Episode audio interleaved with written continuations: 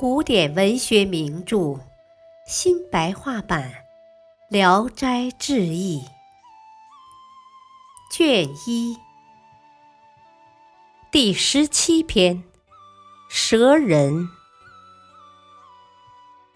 东昌府有一个人以玩蛇为职业，他曾驯养两条蛇，都是青色的，大的叫大青，小的叫二青。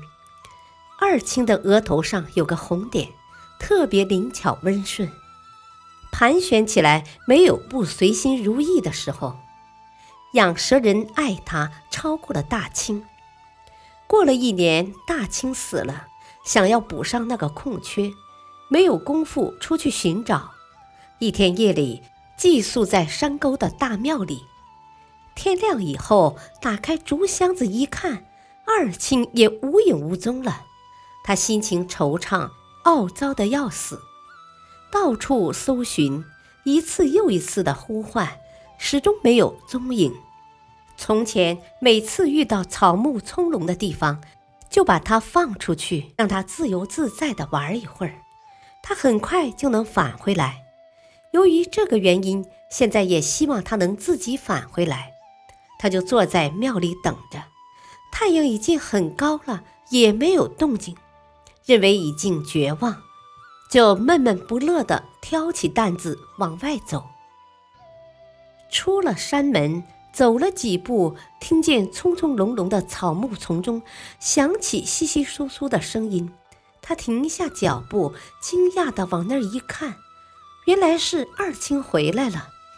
他高兴极了，好像得到一块大宝石，在路旁放下挑子。二青也马上停住了，看看他的身后还跟来一条小蛇。他抚摸二青说：“我以为你跑掉了，要把小伙伴推荐给我吗？”就拿出饲料去喂它，也喂跟来的小蛇。小蛇虽然不走，但却蜷缩着身子，哆哆嗦嗦的不敢吃。二青叼了一块去喂它。好像主人招待客人一样，养蛇人再去喂它，它就吃起来。吃饱以后，跟二青一起爬进了竹箱子，挑回去交给卖艺的本领。它盘旋折绕，总是合乎规定的要求，和二青没有一点差别，所以给它起名叫小青。玩蛇人到处炫耀他的技艺。挣到的金钱无法计算。养蛇人所玩弄的蛇，一般都以两尺为标准，再大了过于沉重，总要更换合适的。因为二青很驯服，所以没有马上换掉。又过了两三年，二青已经三尺多长，一躺下竹箱子就被他装满了，这才决定把它放走。一天。养蛇人来到淄川县的东山里，用美好的食品喂饱它，祈祷完了就把它放了。他爬了不远，马上又返回来，在大竹箱子外面爬来爬去。养蛇人向他挥挥手说：“去吧，世上没有百年不散的宴席。从此以后，在深山密林里隐身修行，必然会练成一条神龙。”竹箱子怎么可以住一辈子呢？二青这才走了。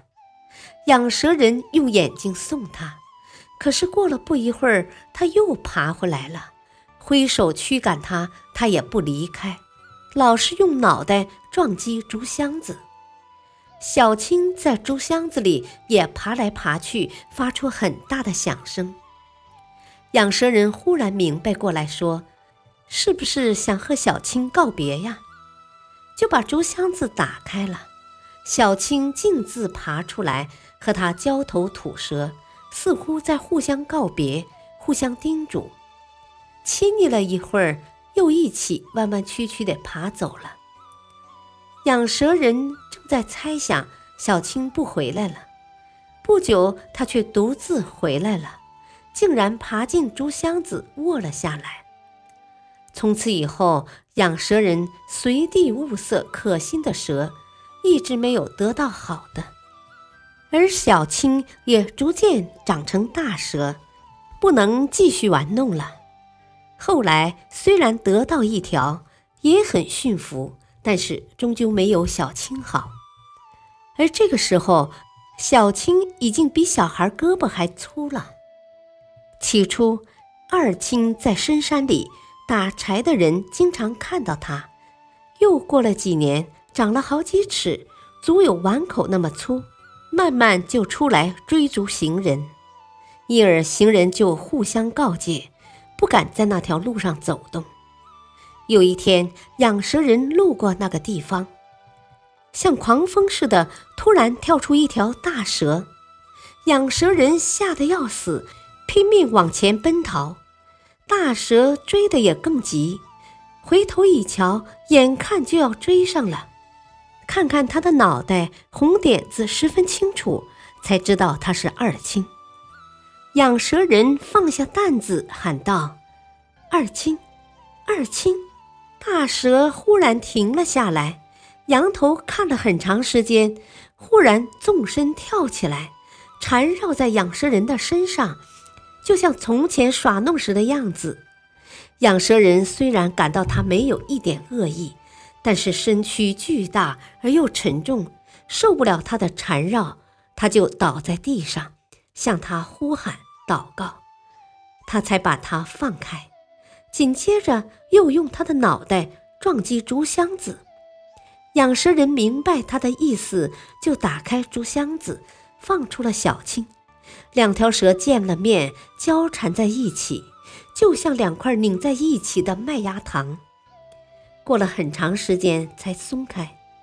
养蛇人就对小青说：“我很早就想放了你，今天有伴儿了。”又对二青说：“他原先是你领来的，还是由你把他领回去吧。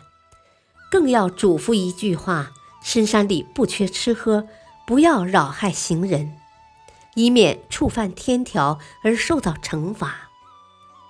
两条蛇低着脑袋，似乎领受了主人的劝导，然后突然行动起来。大的在前，小的在后，所过之处，树木就向两侧分开。养蛇人站在那里望着他们，直到望不见了，才挑起担子下山。从此以后，行人如常。不知他们隐藏到哪里去了。意思是说，蛇是个愚蠢的动物，却有留恋老朋友的心意，而且还能从谏如流。唯独奇怪的是，那些貌似庄严的人，对十年之交的亲密朋友，对几辈子蒙受恩惠的主人，总想落井下石。再不然就是好言相劝，他也悍然不顾，而且怒火中烧，视同仇敌，不是羞于这条蛇吗？感谢收听，下期播讲卓莽。敬请收听，再会。